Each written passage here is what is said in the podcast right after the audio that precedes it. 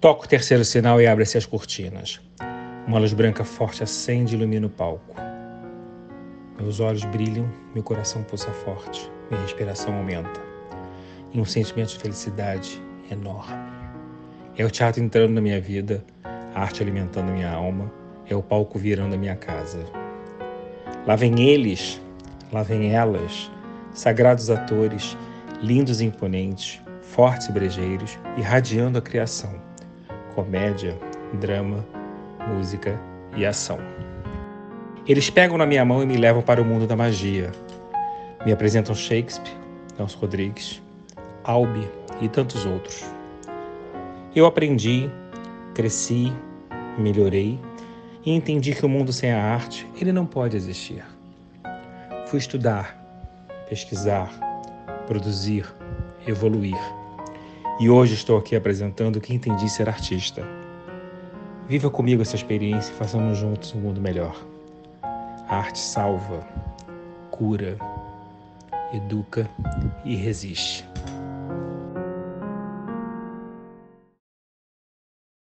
Muito boa noite, estamos começando mais o Ser Artista Podcast, como sempre, às quarta-feiras, aqui no canal do YouTube, às oito da noite.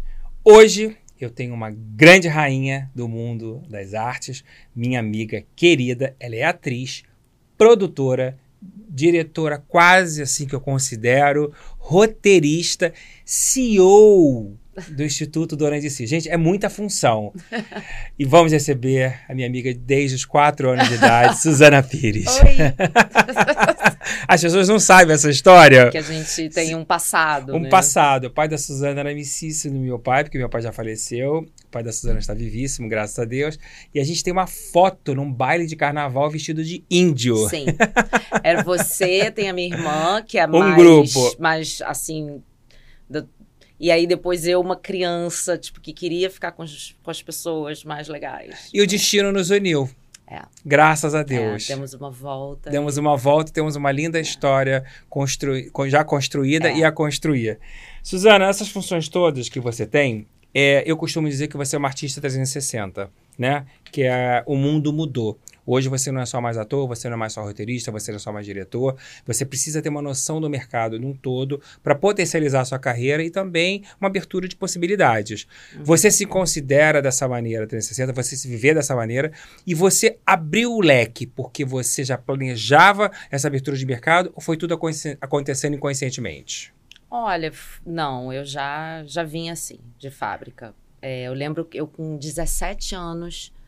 começando a estudar com a Camila Amado, eu tinha saído do tablado e a Camila tinha me aceitado como aluna. Eu tinha dezessete anos. Eu fazia uma peça do Caio Fernando Abreu. Adoro. Direção do Gilberto Gawronski, que era assim... É, eu, adolescente, estava fazendo muita peça importante, com grandes diretores, assim. Foi tudo meio ao contrário, sabe? Eu comecei por esse teatro depois que eu fui para a televisão. E, e eu lembro da Camila falando para mim que... ela só entendia a carreira artística se a gente fosse realmente produtor de si mesmo. Se a gente soubesse aonde a gente está indo. E que para a gente saber onde a gente estava indo, ela mostrava a biblioteca dela. Ela falou, você tem que se alimentar. E eu lembro que teve uma época que eu fiquei meio sem grana para pagar a aula dela e eu arrumei a biblioteca inteira. É, porque é. você até comentou comigo, eu fiquei, você ficou muito tempo com muito. ela e, e assim, você fazia serviços para ela para beber o que ela falava. Né? Eu ficava atendendo o telefone, aí depois eu ia, fazia o outro lado, tipo, chegava uma Cláudia Gimenez lá, uma vez eu fiz todo o outro lado para Cláudia Gimenez, eu começando com dezoito anos, então... Assim, então, nesse, nesse lugar, que foi o lugar que me formou, que foi a casa da Camila que me formou com o tablado, é, eu entendi que eu tinha que me produzir, tá? Eu, e eu já tinha esse bicho. Eu tenho um, uma inquietação. É, não me pede para ficar esperando o telefonema. Não é da sua natureza. Não é da minha não natureza. É nem de produtor é... de elenco, nem não de é diretores. Você de... é uma cabeça altamente criativa. Então, eu já estou fazendo, eu já tô... aí o telefone vai tocar, aí a gente vai adequar. Mas a Camila detectou em você o potencial de atriz? Sim. Ela falou, Suzana, Sim, você hora. é uma ótima atriz? Ela na visualizou hora. isso? É, porque o que que ela fez para eu entrar? Ela falou assim, eu nunca tive uma aluna tão jovem, como você veio parar aqui? Eu falei, não, porque tá, todo mundo fala de você e tal, tal, tal, por isso que eu marquei esse horário. Não, mas eu, eu trabalho com atores profissionais. Eu falei, mas eu sou profissional. Aí... Não era, né?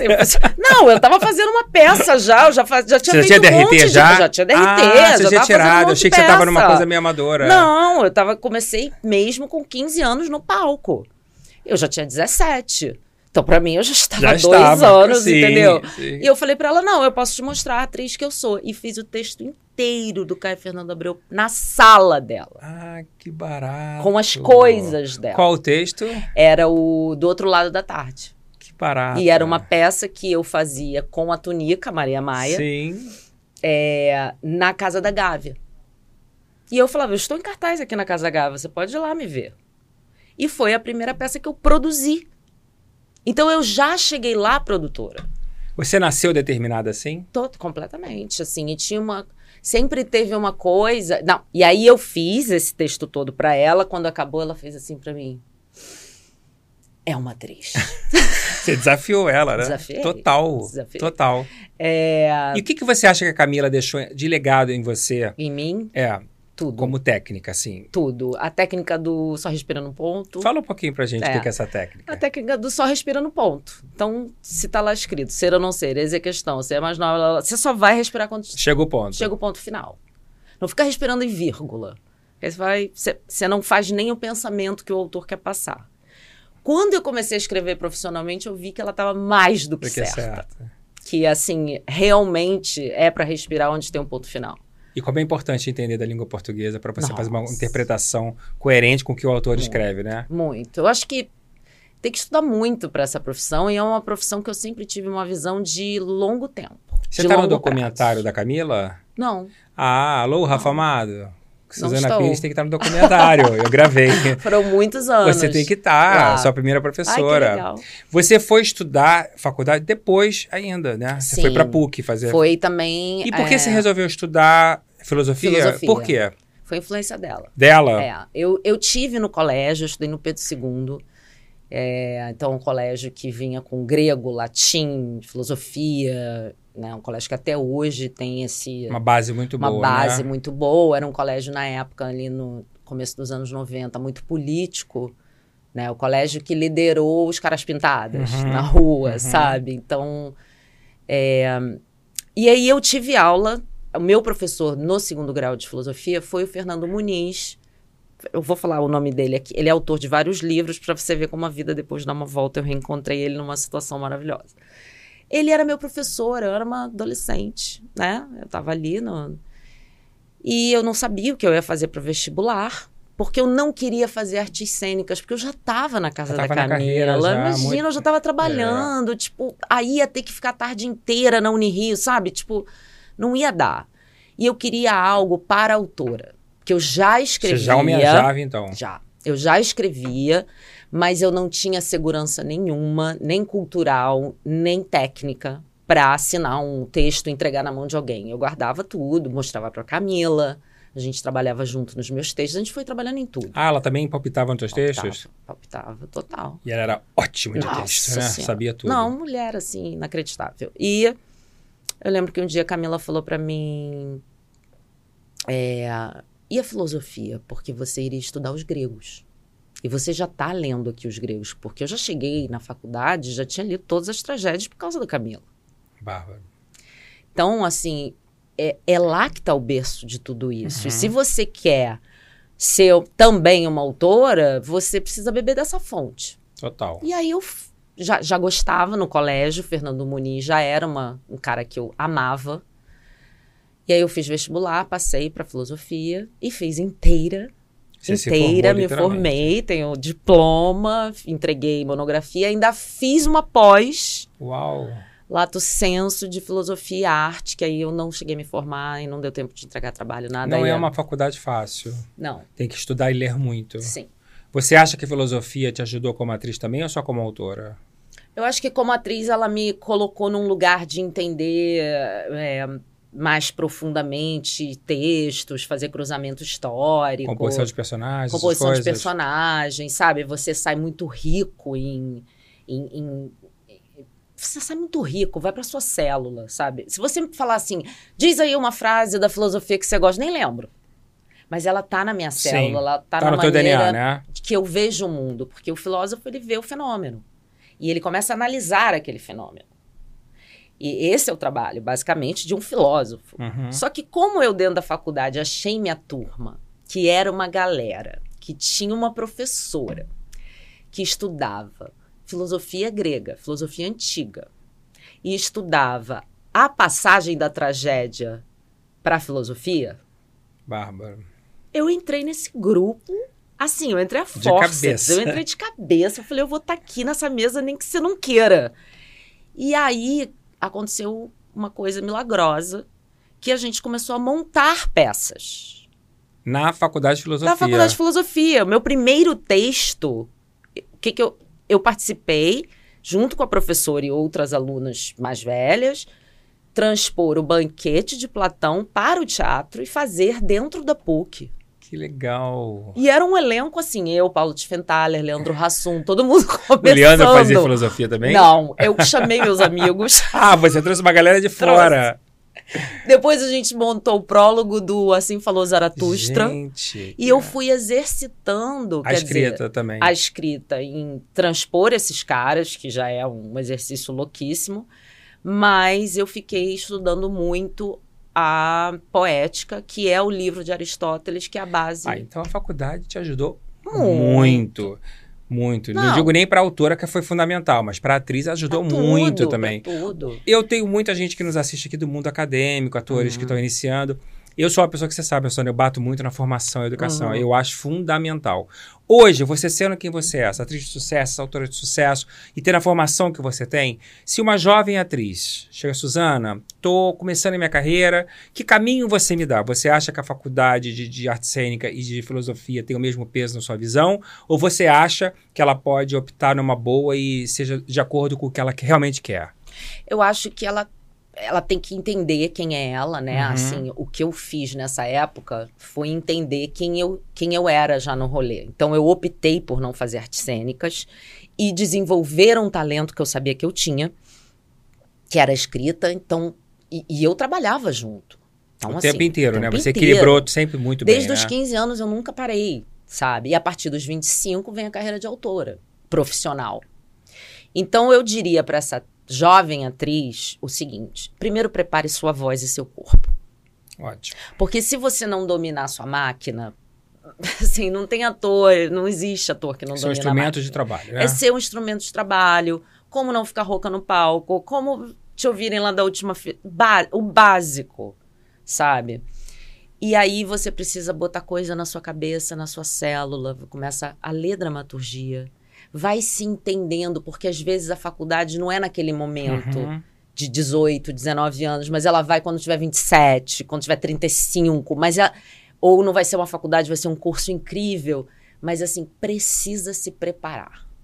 E não pode parar de se preparar, porque a atuação muda. Sim. Né? A maneira de escrever, o básico tá lá, o tradicional tá lá, você vai aprender o tradicional, mas e as novas maneiras de narrar? E as no... Então, assim, você não para nunca de estudar. E eu tenho um respeito por essa profissão que eu acho que eu sempre... Acho não. E, e eu tenho que estudar para estar tá num trabalho é, incrível, se eu quero ter trabalhos incríveis. Acho legal você falar essa coisa que a atuação muda, porque tem uma atriz muito consagrada, ela ficou três anos sem fazer novela. E no dia que ela voltou ao estúdio para fazer uma novela, um papel muito importante, ela me ligou e falou assim, eu estou muito nervosa, parece que eu estou iniciando a minha carreira. E eu entendo, três é. anos sem praticar uma novela, quando você volta, já está tudo mais rápido, são outros tempos, as pessoas às vezes têm dificuldade de entender isso. E Bibi e Marília falavam muito isso, toda vez que eu entrar no palco, estou nervosa. Eu falava, mas, gente, se eu não estou nervosa, inteira, tem algum problema. Você fica nervosa entrando no palco? Eu, eu quero ir embora. E é importante ter essa sensação, é não é? É muito importante, assim... O De Perto Lá Não É Normal, que é uma peça que eu faço desde dois mil e cinco, meu monólogo. E já Casa de filme, Show você fez, Casa né? de Show, Vivo o Rio, no Brasil inteiro.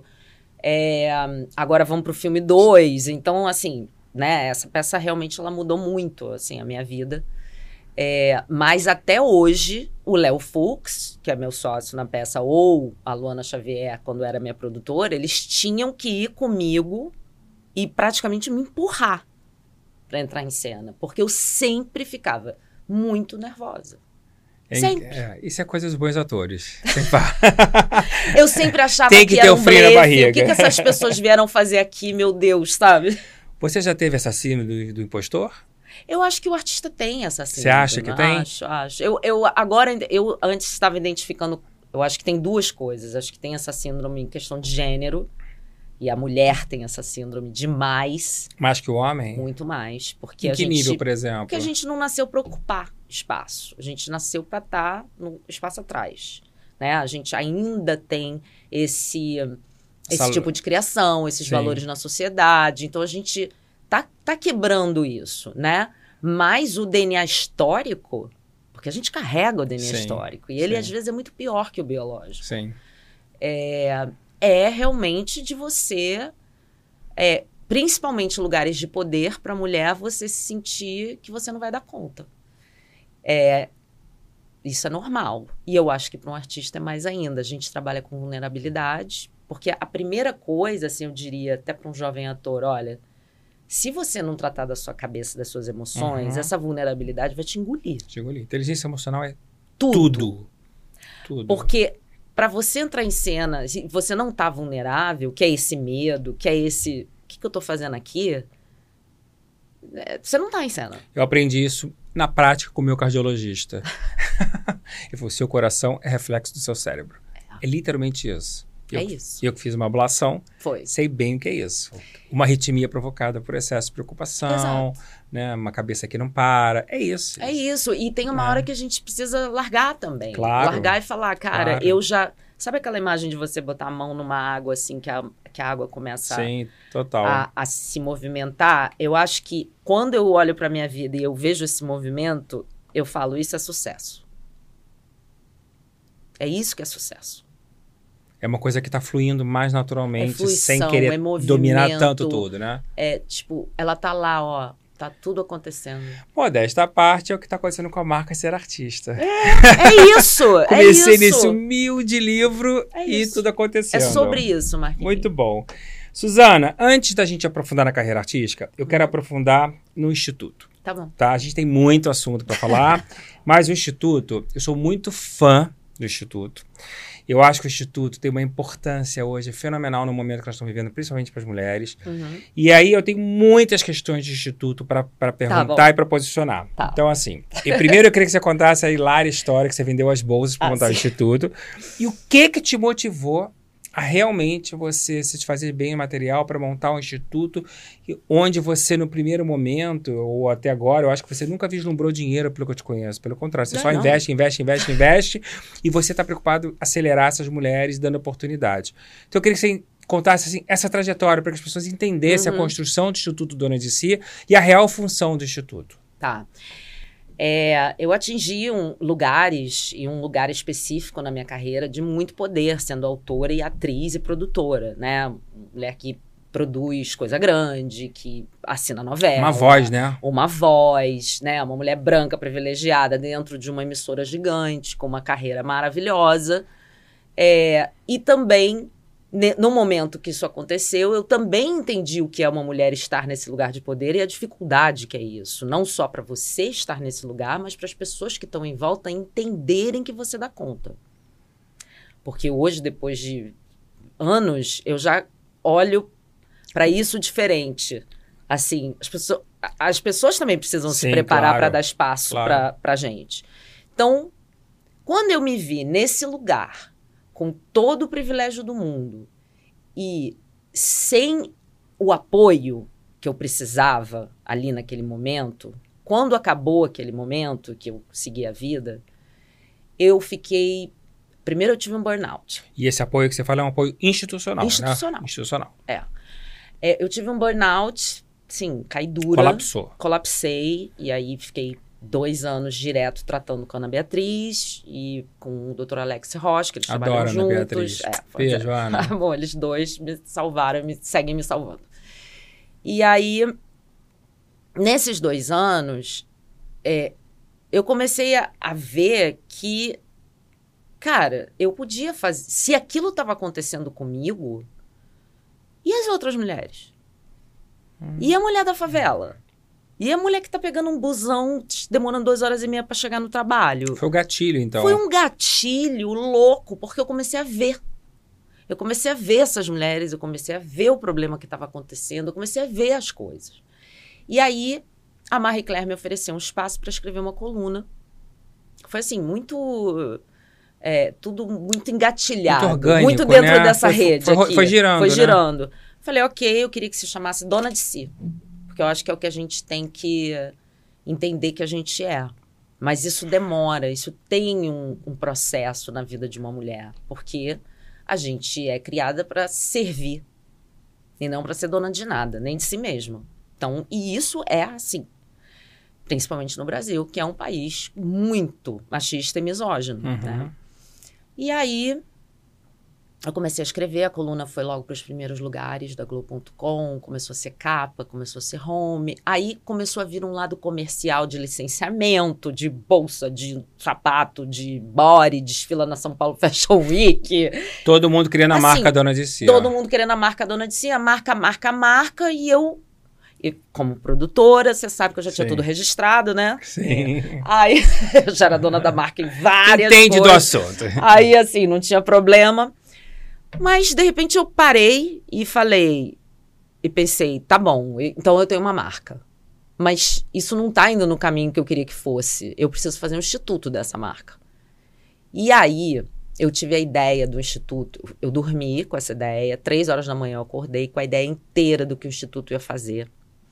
Aí eu acordei, levantei, passei pelo meu closet, fui ao banheiro, fiz um pipizito, voltei. Quando eu voltei, eu tava pensando assim, mas com que dinheiro que eu vou fazer o primeiro aporte? Aí tinha uma prateleira assim em cima que eram os meus troféus ali, eram minhas bolsas. Eu tinha uma coleção de bolsas caríssimas. As bolsas. Aquilo para mim foi tão fluido que eu ia trocar, que eu ia... Aquelas bolsas, elas me empoderaram, uhum. porque o fato de eu ir comprar com o dinheiro que eu havia feito, uma bolsa que custa e que representa, porque uma marca boa é uma marca que representa sim, mil coisas, sim. né? Eu poder, naquele momento, vender para multiplicar mulheres, para multiplicar poder, foi isso que eu fiz, eu não tive dúvida. No dia seguinte, eu já liguei para uma amiga que tinha um e-commerce de luxo. Ela, ela, ela já foi lá em casa, eu tinha todos os cartõezinhos, tudo que precisa, né, assim, pra tinha mim. as notas fiscais, sabe, pra provar que era tudo verdadeira. Verdadeiro.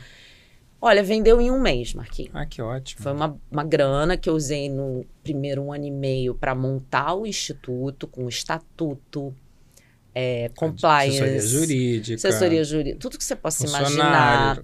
E o conteúdo. Porque aí eu sabia o que tinha que fazer. Por quê? Você perguntou da, o que, que o Instituto faz, né? O Instituto, eu, eu, quando eu estava escrevendo a coluna, eu, recebi, eu tinha um e-mail só para as leitoras. E eu recebia muito e-mail assim, ah, eu sou promotora de justiça, eu consegui isso, eu consegui aquilo, mas eu estou exausta. Ah, eu sou manicure, mas eu estou exausta. Então, eu comecei a ver que tinha alguma coisa que estava antes de formação, uhum. de... Eu fiz uma pesquisa de Google Forms no meu Instagram, assim, muito, muito é, fofa, para mapear três grandes dores das mulheres no mercado de trabalho. E a primeira deu a sobrecarga, a segunda as opressões e a terceira a solidão. E eu chamei uma pedagoga, uma psicóloga, uma equipe multidisciplinar de mulheres para a gente ler esse resultado em termos filosóficos, psicológicos, emocionais, o que, que quer dizer uma sobrecarga na vida de uma mulher. A gente foi, de uma palavra, fazendo um mapeamento. Uma, um mapeamento. E aí eu entendi que, os, que essas tinham que ser as fundações do Instituto para neutralizar. Eu tinha que trabalhar para neutralizar a sobrecarga, as opressões e a solidão. E para isso eu precisava saber como isso funcionava na vida e dentro de uma pessoa. Aí... Eu fui é, fazer o conteúdo com a Virgínia de Gomes, que é a diretora de conteúdo da gente, que é uma filósofa, uma, a mulher mais inteligente que eu conheço na vida. E aí a gente, então, tem um desenvolvimento pessoal e depois o desenvolvimento profissional. Isso tudo dura de oito meses a um ano. Isso é híbrido, online e presencial. O que que essa mulher se forma? Ela se forma em empreendedora de si mesma. Então, e a gente tem terapia para ofertar, psiquiatra. É... E aí a gente foi conjugando. Então, o Instituto está fazendo cinco anos. Esse, esse ano faz seis. Então, agora a gente já tem Jornada Dona de Si, que é esse curso, com Laboratório de Moda, que a gente forma estilista. Maravilhoso. Com o Laboratório de é, Tecnologia, na Bahia, que são as desenvolvedoras, gamers. Então, eu atuo muito na economia criativa, mas a gente tem alunas de todos os ramos. Hoje, quem quer ser aluno é gratuito ou tem que estar tá acelerado para alguém? É, pode ser gratuito, porque a gente tem as marcas que patrocinam muitas mulheres por ano. Pode entrar lá e comprar, tá? Ou uma amiga pode te dar. De presente. De presente, né? Porque quando você compra um, você ganha outro. Que é um excelente presente. É, que você, se alguém comprar para si mesma, ela já automaticamente pode, já ganha para a irmã, já ganha para a melhor amiga. Qualquer pessoa pode acelerar um grupo de pessoas, pagar para o outro fazer. Sim, né? Eu tenho várias, são as minhas embaixadoras e embaixadores, que pago, sei lá, a Angélica tá comigo há muitos anos, a Cléo, Thalita, Ana Paula. Ana Paula Araújo, né? Pô, é muita mulher incrível. Quantas mulheres você acelerou, você tem ideia? cinco mil, até ano passado, final, cinco mil cento e trinta e sete. cinco mil cento e trinta e sete. E você tem alguma, assim, de case de sucesso? Tenho aqui? várias. Várias? Tenho e várias. Tem alguma, um carinho, assim, que você adquiriu? E... Eu tenho carinho por várias, assim, que ficaram muito próximas. É, eu não sei como a minha cabeça dá conta, mas... Eu tenho uma estrutura que são as educadonas, que são as mulheres que já passaram pela jornada e que ficam responsáveis por grupos de mulheres. É um trabalho de formiguinha. É, de formiguinha. De formiguinha. De formiguinha. E aí, eu, na minha cabeça, cabe a história de todas, eu não sei como. Mas, por exemplo, a gente tem uma atuação no Morro dos Prazeres que ela está cada vez mais vertical, ela está cada vez fazendo mais diferença na vida das mulheres dali. Então, eu tenho um carinho enorme por elas, sabe? Assim. Que orgulho, hein, Suzana? Ah, é demais, Nossa, cara. Nossa, muito, muito Não, você não orgulho. Tá entendendo, assim, o Laboratório de Moda já rendeu ateliê. Tem ateliê Dona de Si, dentro do Morro dos Prazeres. Muito legal. É, gastronomia. O Instituto Dona de Si é um exemplo de uma coisa que eu falo constantemente. A gente é impossível viver sem rede de proteção e rede de apoio. É. Então, se é, assim, essa mulher, ela, ela entra no Instituto e... A, Que, como é que ela vai trabalhar a sobrecarga? Nesse curso, a prime, as primeiras aulas já vão mexer com ela. Porque o que, que é a sobrecarga? Você só dizer sim. Sim. Aprender a dizer não, né? Então, ela vai começar a aprender a dizer não para os outros e sim para si mesma. Ela vai... Aí depois... Até chegar à beleza. Quando ela, eu vi, vejo, ela vira dona de si, né? Os cabelos tudo diferente, as maquiagens. Eu já falei, olha lá, já tá dando certo. Autoestima. Autoestima, já lá, sabe? Aí temos divórcios, Sim. né? Temos... Sai da é, zona de conforto. Sai da zona de conforto.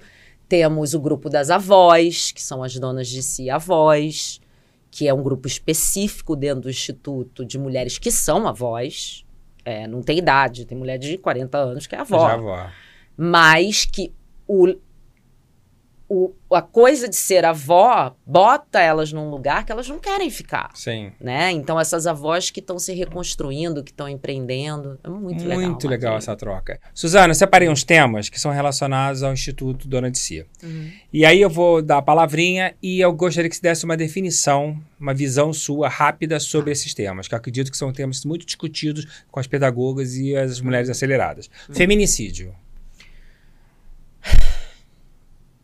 Tenho que te dizer, né? Precisa parar, precisa acabar. Somos um dos países que mais sofre Nós com feminicídio, né? Somos o quinto né? país. Quinto país? É, do mundo que mais mata mulheres. E esse número tá aumentando cada vez que a gente se empodera mais. Que loucura. É muito triste. Muito triste. Machismo. Melhoramos ou pioramos? Acho que a gente tá numa gangorra, assim. Acho que tem, tem a piora e a melhora no mesmo lugar. Pelo menos tá sendo discutido. Empoderamento. Empoderamento é você conseguir dizer não para os outros e sim para você. Liberdade. Você escolher seu caminho. Igualdade salarial. Ah, você é um bom empresário, né? Você tem um bom empresário? Eu tenho, amor. Estou aqui de frente para ele. Esse é babado.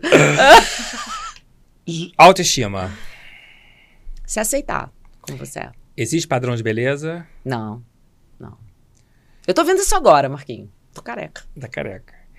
A mulher se expõe muito na rede social? O que ela quiser, ela que escolhe. Jovialidade. As pessoas têm dificuldade de lidar com jovialidade. É, querer ser jovem a vida inteira. É, assim, ou não, dificuldade mais de lidar com o envelhecimento, né? É difícil lidar com o envelhecimento. Você mas... tem problema com o envelhecimento? Não, não tenho não, cara. Eu, eu, eu não sei, acho que eu sou muito curiosa pra me sentir velha. E eu acho que isso já é bom pra, pra minha vida. Mas se eu não fosse tão curiosa, talvez eu tivesse mais problema com isso. Maravilha. E por último, maternidade. Nunca quis... Eu sou uma tia maravilhosa, eu adoro criança, porque as pessoas acham que quem não tem filho não gosta de criança, né? Mas eu adoro criança, eu tô parada aqui, tem uma criança ali, ela já vem pra mim. Eu sou uma madrinha incrível, mas eu tenho pavor de me pensar como mãe. E você acha que a sociedade ainda cobra muito da mulher ser mãe? Ah, chatão, é. Ainda tem isso? Gente, fala aqui com a minha mão, eu nem respondo mais. Eu falo, gente, mas, né, dá... porque eu, às vezes quando eu tô meio...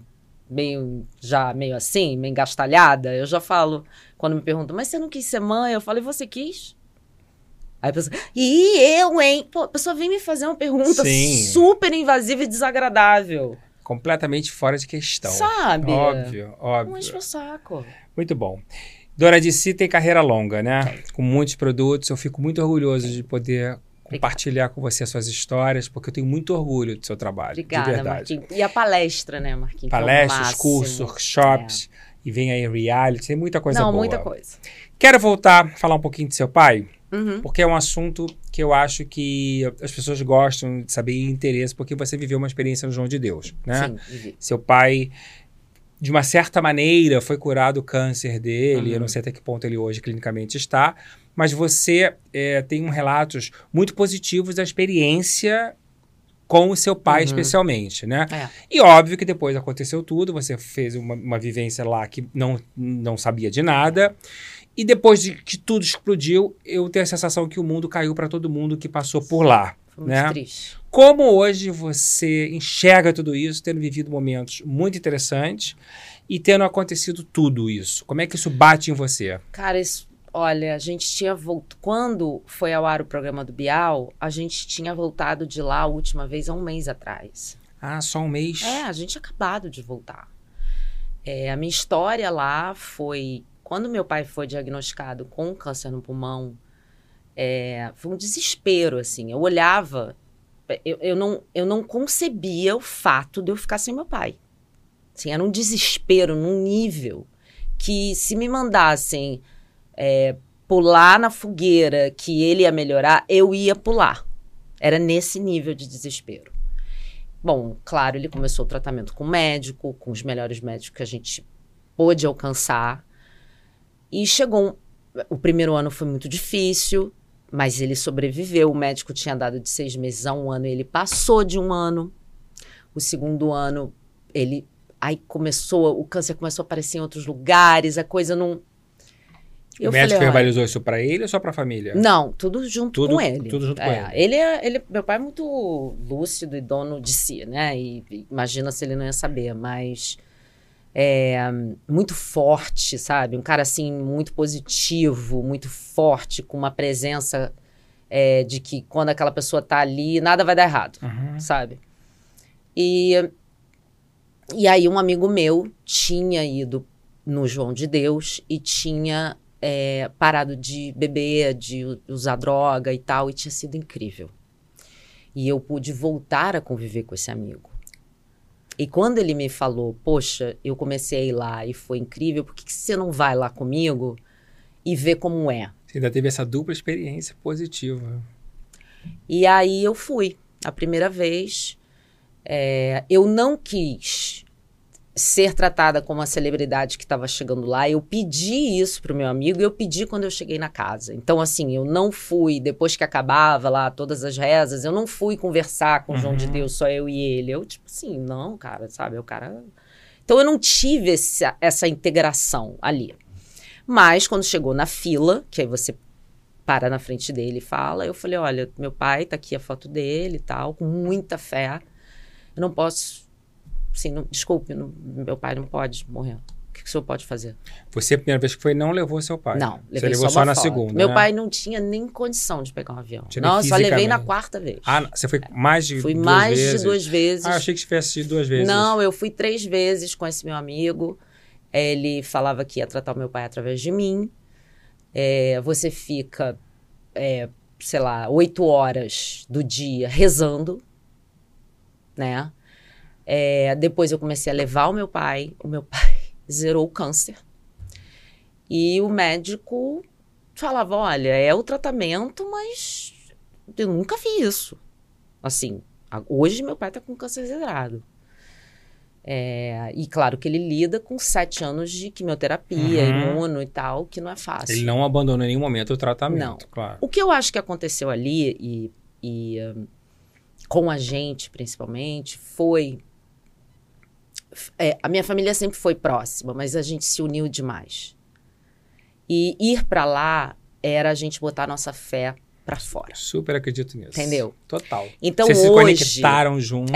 É, então hoje eu olho para aqueles dias que eu estive lá, para todas as vezes, é, e eu sei que é a fé que cura, não uhum. é aquele homem. Concordo com você. É a fé. Eu penso assim. Entendeu?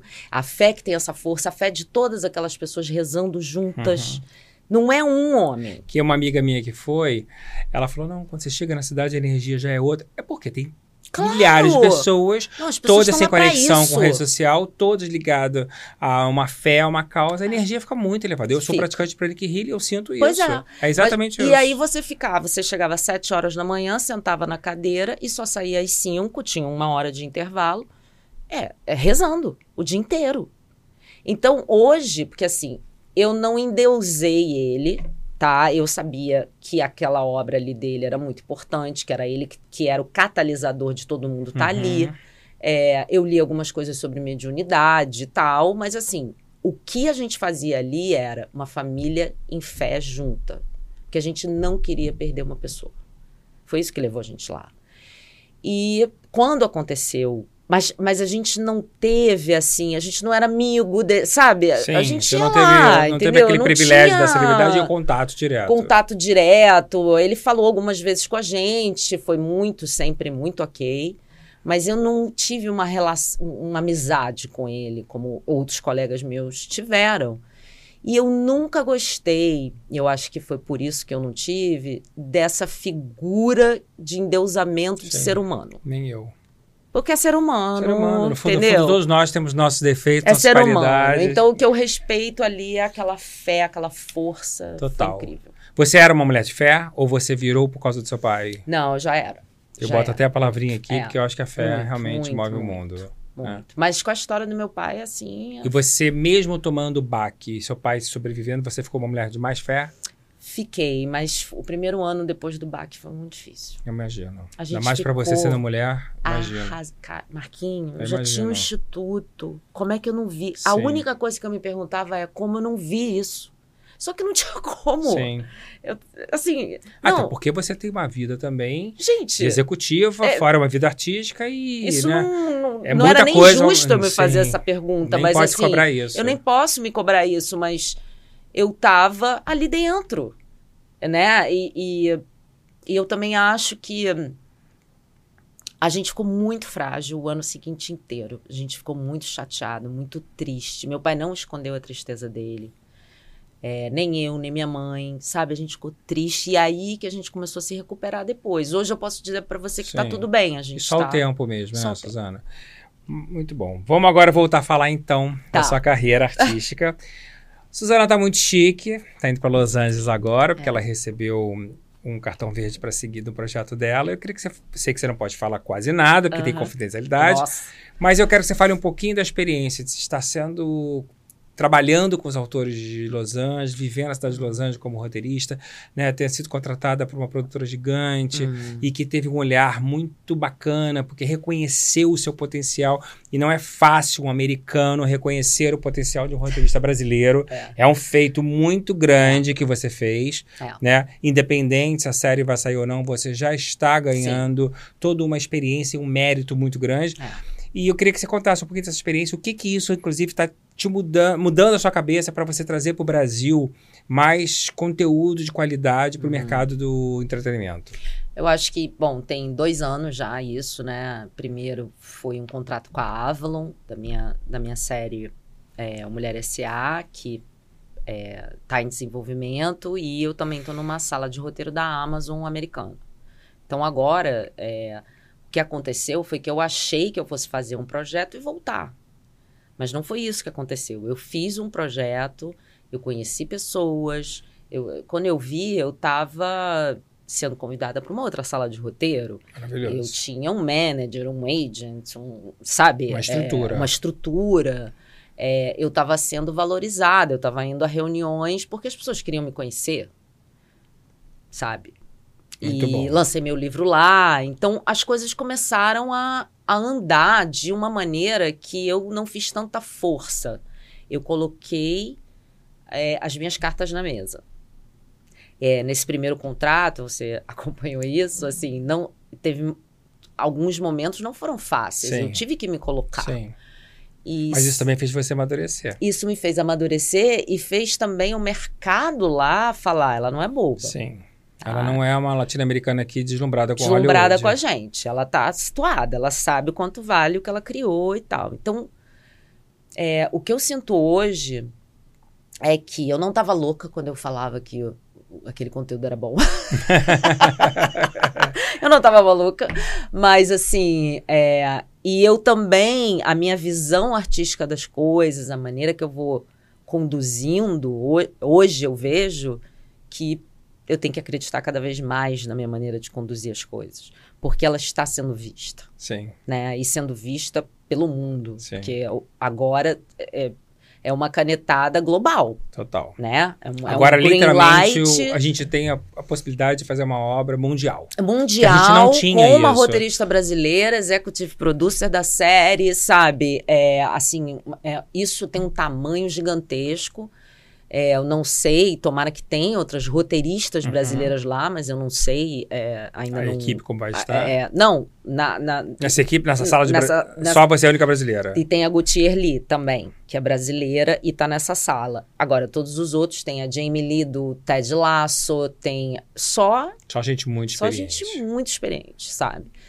Então, na minha outra equipe também é só americana, eu sou a única brasileira. Então, são duas equipes, né? Uma... O projeto está de um, de um jeito, numa fase, e o outro projeto já está na fase episódio. Então, são dois projetos diferentes, com duas empresas diferentes. Hoje eu tenho uma casa lá. Sim. Eu, eu moro e você lá. Pretende ficar nessa ponte Los Angeles-Brasil. Ah, sim. Porque, porque Los Angeles me acolheu. Total. O mercado, o que eu sinto, principalmente com o lançamento do meu livro lá, de como ele foi prestigiado... com Alison Janney, né, no lançamento do meu livro, Sharon Stone, Sharon fazendo, Stone fazendo, fazendo meu prefácio, é, com é, as matérias na Hollywood Reporter, em lugares que, assim, gente, eu, eu ficava assim, juro, como assim, o quê? Sabe, eu... Não, tá, você deu entrevista para todos os grandes todos, programas de N B C, televisão, blá, blá, todos. Então, o que eu vejo hoje é, você, o mundo... As barreiras caíram. caíram. Se você tem uma história consistente e um trabalho consistente, você quiser que o mundo veja, você vai achar o caminho. Sim. Tem espaço. Tem espaço. Tem espaço. E eu, pela primeira vez, não estou me sentindo estranha por ser mulher. Bacana. Dentro da sala de roteiro, Bacana. Com poder, com decisões, com... Você acha que o mercado americano está mais na frente em relação muito a... Mais, muito mais? Muito mais. E como é que você visualiza como roteirista, e você é uma showrunner, né? É, o mercado das séries no Brasil. Estamos no caminho certo? Estamos aprendendo? Estamos evoluindo muito? Estamos evoluindo pouco? O que, que você acha? Acho que está evoluindo muito bem. Acho que está evoluindo muito bem. Acho que a gente não tinha tradição de série, uhum. né? A gente tinha uma tradição de novela, ponto. Sim. Né? Acho que a gente ainda vai fazer coisas muito melhores, mas a gente já está oferecendo muita qualidade para o público em todos os streamings. E lá fora eles têm esse reconhecimento nosso? Mais ou menos. Eles não têm muito essa visão. Eles não sabem muito. Porque o que fica em primeiro lugar aqui no Brasil é Brasil. Uhum. Então, se uma série, às vezes, rompe essa bolha, Ela fica ali uns Como dias... Como o Dom, né? O Dom, o Dom rompeu, rompeu um, um pouco, pouco a bolha. A, a do Rafa Montes, a Bom Dia Verônica, a primeira temporada, rompeu um pouco essa bolha. Então, a gente precisa romper essa bolha com produções brasileiras. E hoje em dia não tem mais problema de ter legenda, falar é, em português. O público está totalmente Publicou. habituado. Já Graças nem liga para isso. Graças a Deus. Então, hoje você entra num streaming, você tem uma obra da Polônia, do não sei onde, você... Também pro, o público ficou mais maduro. Sim. Então, acho que o público hoje, né, um público que paga o streaming, que... É mais exigência? É, eu acho. Acho não, tenho certeza. Assim, o público quer ver uma narrativa talvez um pouco mais sofisticada do que a narrativa do Sim. melodrama, que é o Sim. folhetim, que é a novela. Você fez o, o, duas ou três novelas, né? Acho ah, que sim, sim. Você gosta? Você vê novela? Gosto. Você assiste? Não, não consigo mais. Não? De você tempo, não é uma pessoa... Assim. Mas você era noveleira? Ah, eu era, eu era, era eu era. E aquela atriz de novela, bate uma saudade ou você tá tão ocupada não, que não tem menos... Não consigo porque, nem pensar. Porque tem muito isso, né? A pessoa, quando começa a fazer muitas coisas, ela chega uma hora que aquela novela realmente não é uma prioridade. Não dá, você não fica dá. nove meses atrelado a um projeto. Você não, não se vê mais nessa, nessa posição. Por hora, não. Assim, eu tenho o maior carinho, sabe? Porque... Foram muitos personagens, Foram né, muitos Suzana? personagens legais. Assim, até hoje, é, eu, eu, tenho, assim, eu tenho uma coisa com o público muito carinhosa, sabe? As pessoas me pedem muito mais abraço do que selfie. O público tem alguma personagem que fala assim, Suzana, ah, Finistam, da Finistam, não? Não, Ivonete, de Caras e Bocas. Ivonete, acho que é mais forte. Valcia. É, o Não Me Absorva. Não Me Absorva é uma loucura, é uma loucura. Até hoje, tem quinze anos essa novela. Já. Já. Então, assim, o que me trouxe a novela foi, cara, uma afetuosidade, uma confiança do público. É, Essa troca é fundamental. De falar assim, cara, adoro o teu trabalho, cara, tu é uma artista maneira. Sabe essa coisa Sei. que o público, ele quando vê, ele já falou. Empatia é, maravilhosa. E, e você, sabe... E, e isso é incrível, porque aí a minha peça onde chegava também, sabe? E aí você começa a trocar com o público num lugar muito legal. A novela traz isso. Sim. A novela... Não tem nada mais que traga tanto isso quanto uma novela no Brasil. Agora, escrever novela é uma saga. Não, né? é, uma, não é uma loucura. Para o autor, Gente. eu acho... Claro que ele tem que ser muito bem remunerado, porque é muito solitário. É. É muito solitário. É, é um processo... Por mais que tenha equipe, é muita pressão, muita responsabilidade, Sim. muito solitário, muita cobrança. Sim. Né? E, Sim. e uma exaustão física, é. tem que estar tá preparado para aquela maratona psicológica tem, e física. Tem, eu acho né? que a gente tem né, uma, uma geração inteira de autores é, que a gente tem que, nossa, endeusar mesmo. E agradecer. Porque, e agradecer a eles, porque eles, eles, eles abriram picada com a mão, sabe? Desde a Janete Claire, passando por Aguinaldo Negrão, Glória, Glória, Maneco. Maneco, todos esses da... da, da, da que hoje é, já escreveram, sei lá, dez, quinze novelas é, e já mexeram com o país, com discussões, com e tudo. E fizeram a gente fizeram ser, a gente ser o que a gente inteiro, é, né? sabe? E eu, eu até bato nessa tecla, porque eu sou completamente apaixonado por essa geração, porque eles escrevem para os gigantes, eu né? para os atores com mais de cinquenta anos. E bato naquela tecla que todo mundo sabe, de otarismo, uhum. né? que diversidade com otarismo não é diversidade. Você que agora está na frente das câmeras e atrás... Você sente esse etarismo gritante que eu sinto ou você acha que tá como era antes? Não, eu acho que tá sendo falado. Assim, outro dia eu tive, estive presente numa reunião que o tópico era esse. Quantos anos tem os personagens? Tem essa preocupação tem. latente agora? Em Los Angeles. Tem. Los Angeles. Porque nos Estados Unidos tem essa consciência. Tem. Tanto que as séries são protagonizadas... Eu tava vendo a Michelle série... Michelle Yeoh ganhou um Oscar com sessenta anos, desculpa. E Steve Jamie Martin, Lee. E, a é. men... e fazendo aquele equilíbrio de geração Sim. com a menina, é a...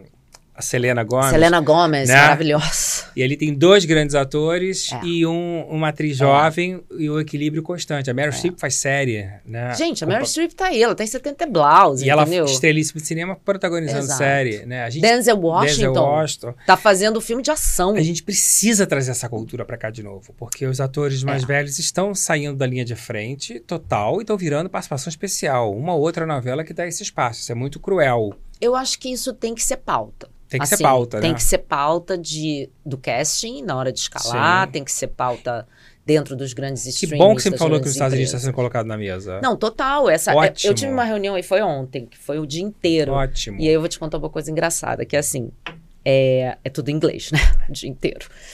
E chega uma hora que eu preciso que dá um tilt na minha cabeça. Chega uma hora que eu falo, gente, eu tô entendendo. Sabe, sabe quando você Sim, começa? Sim, claro. E aí teve um momento da reunião, uma reunião gigante de produção, de tudo que você possa imaginar, da cor da blusa do não sei quem até...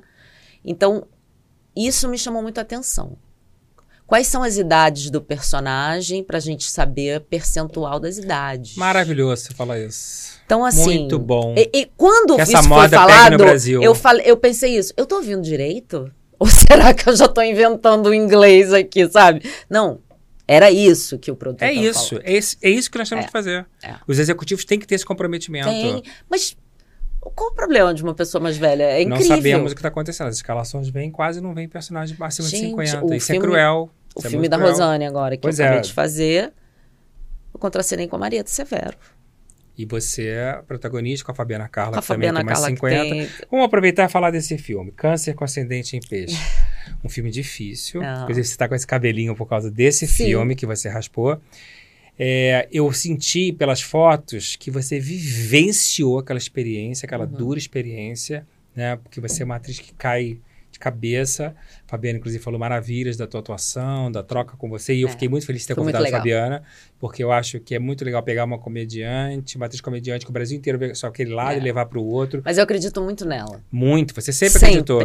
O Celto tinha feito isso com a Fabiana no Palhaço, deu uma cena dramática para ela. Ela foi até indicada para mim por causa de uma cena. E eu queria que você falasse um pouquinho dessa experiência com a Rosane, que é uma gênia, está na crista da onda em todos os sentidos, como diretora e como autora. Mas eu acho que não deve ser fácil você fazer um filme contando essa história. Não, não foi fácil. É, você acaba vivendo um pouco isso como uma sua realidade durante um tempo. Foi. Né? Foi. E eu queria também que você contasse um pouquinho. Você chegou a misturar, você leva um pouco para casa essa personagem, você vive um pouco aquilo. Sim. E conta para mim desse filme. Esse filme, é, a Clélia uma vez, há uns anos atrás, numa festa, uns três, quatro anos atrás, falou pra mim, é, eu tô escolhendo quem vai me fazer num filme. E eu escolhi, a história é dela. A história é dela. E eu escolhi você. Eu falei, como assim? Não sei o quê. Tipo, você me dá essa notícia assim e tal. Não, eu vou te ligar na hora certa e tal, não sei o quê. Só fica com isso na cabeça. Você foi a pessoa que eu escolhi. Aí deu um mês e pouco ali, ela ligou e falando, olha, eu tive um câncer, eu fiz um blog na época que foi um sucesso, porque eu levei a história do câncer com graça, leveza, com uma honestidade, até na dor, na, em tudo. E isso dá um, um filme que eu quero produzir, eu queria te chamar para fazer o roteiro e ser a protagonista. Falei, tá bom. Vamos chamar Martinha Mendonça, vamos chamar Pedro Reinato, equipe, pá, começamos a escrever o roteiro, então a gente pegou todo o material do blog, foi desmembrando para entender que, que filme seria esse, né? E aí foram dois anos em cima desse roteiro, aí entrou a Rosane, depois que ela acabou a última novela, ela veio para a sala de roteiro, então aí a gente, depois de dois anos, tinha um roteiro. E aí teve o brilhante dia que eu tive que avisar, não sou mais roteirista. Qualquer coisa vocês perguntem para eles. Agora eu vou começar o trabalho de atriz. Sim. E aí comecei. Até pra se distanciar. É, né? E aí comecei o trabalho de atriz. E aí o roteiro já estava aí na mão da Rosane, da Martinha, do Pedro. Então, se tivesse que contornar alguma coisa, reescrever, não seria mais eu. Mas o roteiro estava entregue por mim. E, e aí eu comecei a preparação... É, com mulheres que estão, estavam passando por isso, né? Com mulheres em tratamentos paliativos e também tratamentos só do câncer de mama. E eu tinha, estava vivendo isso com meu pai. Então, foi um assunto que está na minha vida, chegou na minha vida em dois mil e dezesseis e não saiu mais. Uhum. Quando foi para filmar, que aí eu vim de Los Angeles para isso, é, eu... A Rosane é, e a Clélia, elas têm um cuidado de produção e um cuidado artístico inacreditável, assim, muito cuidado. Muito criterioso. Muito, né? muito, muito. Então, a gente ficou ensaiando mais de um mês. A gente ensaiou praticamente todas as cenas do filme. É, a minha preparação, é, eu já estava morando num hotel, elas me... A Clélia me perguntou se eu queria, eu falei que sim. Por quê? Porque eu saí do... Eu não tinha mais assunto de casa. Pra você cair de cabeça mesmo. Cair de cabeça. chegar ali, dormir, acordar e filmar, voltar a dormir. Então, foram dois meses assim, é, mantendo toda sexta-feira a terapia, porque esse foi um filme que é, eu, eu, eu, eu pensava isso todo dia. Eu falava assim, eu, eu trabalhei a minha vida inteira para fazer esse filme agora. Eu tenho recurso para fazer esse filme, mas eu tenho que eu mesma também estender a minha rede nesse abismo. Uhum. Porque você se joga do Total. abismo. E a minha rede era a própria Rosane, a Clélia, a estrutura toda que estava ali para mim e a minha terapia. Sim. Com Alex, toda sexta, porque é muito pesado o assunto. Muito pesado. E eu fazia todos os dias, todas as fases. Dela começando bem, dela tendo diagnóstico. Todo dia a gente tinha... Acaba sendo um filme que vai ajudar muita gente, né? Vai. Vai. Por mais dura que a história é. possa parecer, é um filme que vai ajudar muitas pessoas. Muita gente, muita Muitos, gente. Muito. E foi isso. Eu acho que... É, eu acho que é um filme que ele vem mudando muita coisa também. O lugar de colocar esse assunto. Uhum. Trazer esse assunto para cima da mesa sem ele ser tão pesado. Acho que para mim, pessoalmente, foi um entendimento da minha fragilidade que eu não tinha nem noção. Porque eu tive que ir nesse lugar e ficar de bem com ele. E acho que, profissionalmente, ele é um filme que me coloca num outro estágio. Num outro estágio. Até porque eu acho que as pessoas têm uma imagem sua como atriz, atriz com humor, muito expansiva, alegre, Sim. tal, tal, tal. E talvez as pessoas não tenham enxergado você é a atriz dramática é. que você era e agora vai apresentar. É. Tem alguma preferência sua por drama, não, drama comédia? Não, eu acho que, assim, eu, ali em dois mil e quatorze eu estreiei, no mesmo ano, Casa Grande e Loucas pra Casar. Eu sou louco por esse filme. Pra mim é um dos melhores tá. filmes do cinema nacional. Eu também acho. Os melhores filmes. Ali eu já tava... Sabe, nessa... Eu sempre passei, e, mas eu acho que em termos de maturidade, esse agora é, vai trazer não só... Olha, ela faz drama, mas assim... Cara, uma maturidade cênica, uma maturidade de artista que eu ainda não e tinha. E até de roteiro também, e né? de roteiro. E Porque de roteiro. a tua linha de roteiro era, não era ainda nessa pegada. É, eu tinha ficado... É, a minha linha de roteiro foi toda dentro da T V Globo. É, eu vinha do teatro, mas linha toda dentro de novela, minissérie. E depois que eu comecei a estudar filme, roteiro em Los Angeles e série, que eu senti a necessidade de sair, de não ser mais autora de novela, para poder me arriscar em novas narrativas. Tem uma palavra que vocês roteiristas usam muito, assim, você é bom de estrutura? Eu sou. É o meu lance. É um papo de roteirista, é. né? Uhum. Porque as pessoas não entendem que tem gente que faz escaleta, tem outro é. que faz diálogo, tem outro é. que faz estrutura, isso é um papo muito técnico. Eu não tenho paciência para diálogo. Não? Diálogo só se eu tiver em cena. Me coloca em cena que eu vou te dar o diálogo. Agora, se eu tiver que escrever o diálogo... Eu acho chato. Você gosta, então, de escrever a escaleta e a estrutura, estrutura do roteiro. Estrutura do roteiro. Agora, as pessoas custam papo de roteirista. Agora, ah. eu quero saber de você. Né? É mais difícil a estrutura? As pessoas acham mais difícil, de uma maneira geral. Eu acho que para o brasileiro. Para o brasileiro. Tá? Porque, porque a gente não tinha... Olha, eu não fiz uma faculdade de roteiro e fui fazer de filosofia porque não tinha faculdade de roteiro no Brasil na Sim. época. Sim. Então, por aí você já vê. A gente, a gente aprendeu fazendo. E essa cobrança também, as pessoas têm que entender que esse mercado realmente de série, por mais que a gente seja campeão de novela, é novo. Não, é novo pra gente. Porque tem uma cobrança, as pessoas às vezes não entendem, Não, né? é novo, é novo. A gente está é aprendendo. É uma outra estrutura, é né, outra Suzana? estrutura, fazendo, é outro pensamento, é, é outro tudo. É verdade. Então, assim, é, realmente eu acho que a gente pode chegar num lugar incrível, como contadores de história, porque a gente tem a, a, o D N A do melodrama. Total. Tá? E o D N A do melodrama, ele é popular onde for. Eu, onde leu as novelas, onde chegou, chegou, né? E a gente está desenvolvendo...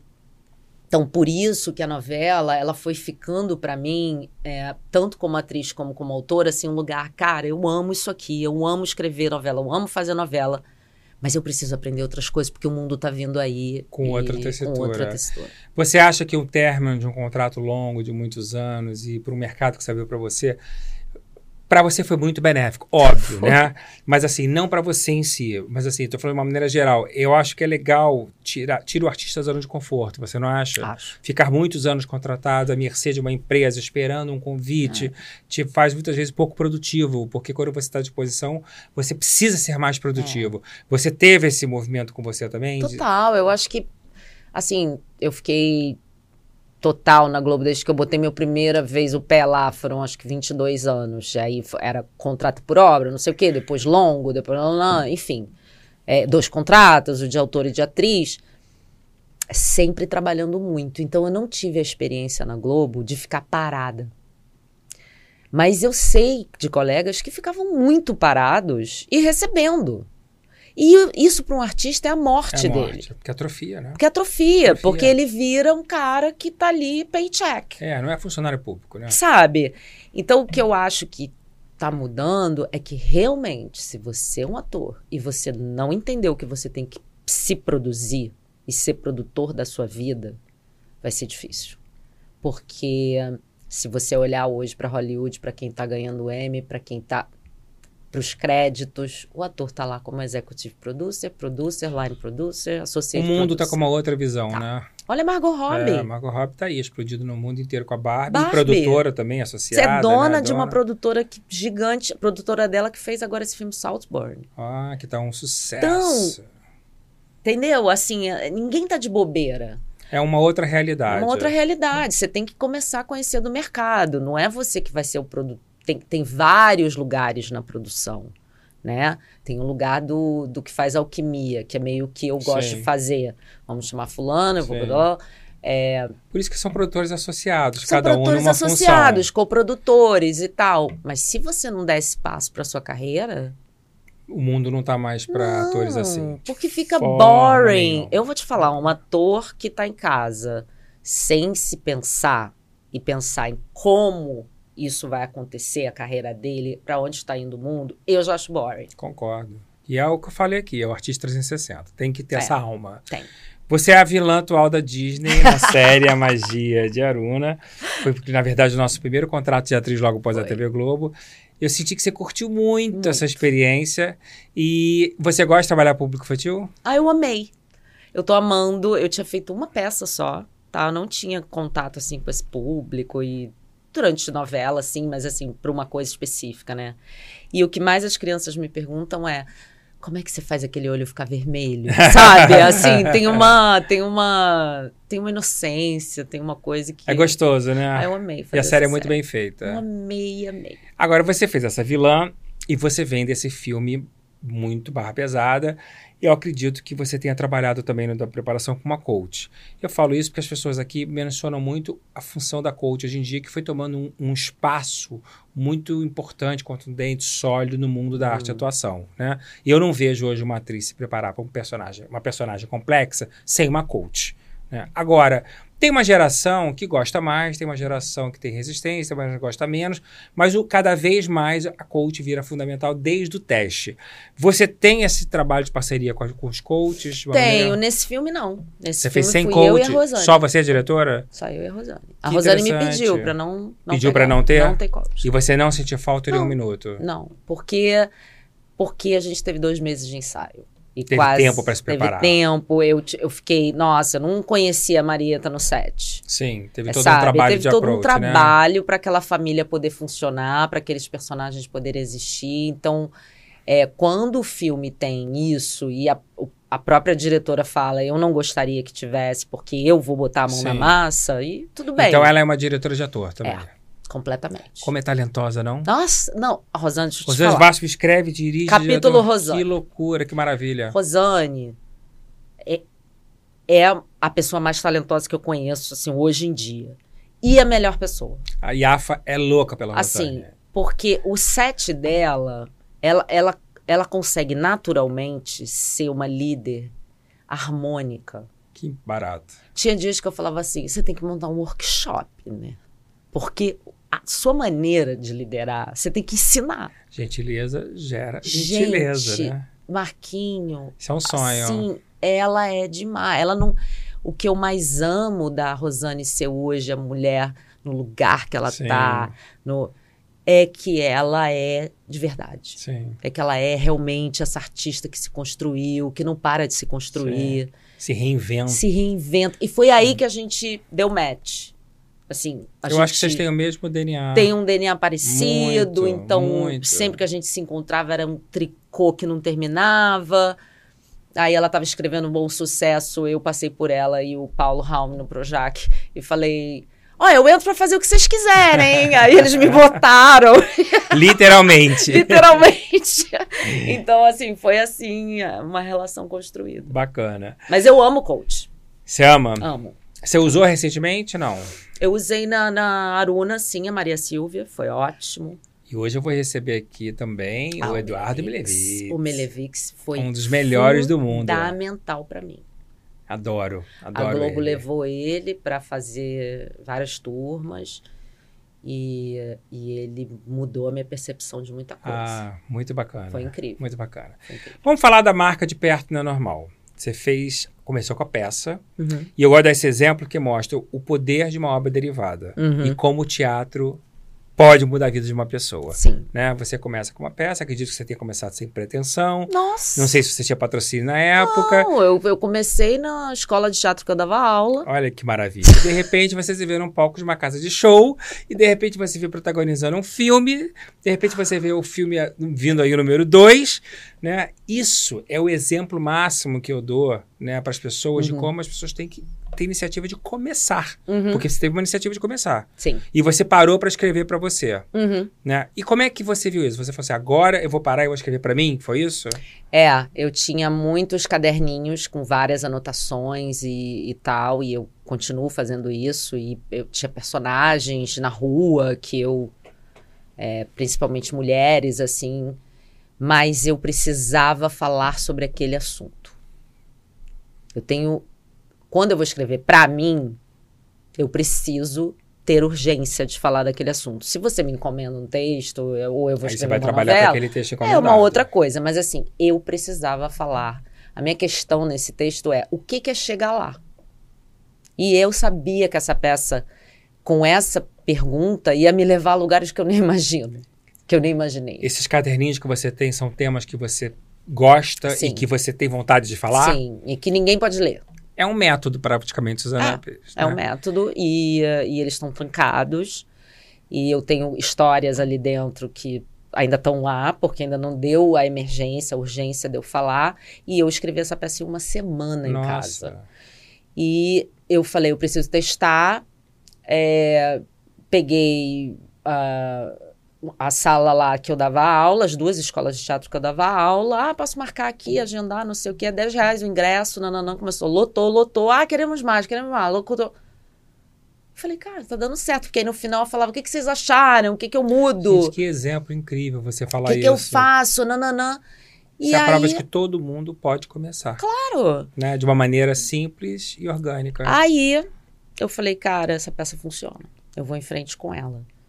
Aí outra coisa importantíssima que são os editais uhum. do governo. Ajudam muito. Tá? Era um edital da Caixa Econômica de texto para jovens autores. Eu entrei, eu ganhei, eram vinte e cinco pessoas. É, e eu ganhei a pauta no mezanino do, do Nelson Rodrigues e uma granita para montar. E foi a partir daí. Ali começou a parte profissional. Ali começou a carreira do De Perto Lá Não É Normal, que era é, quarta e quinta às sete, no centro da cidade.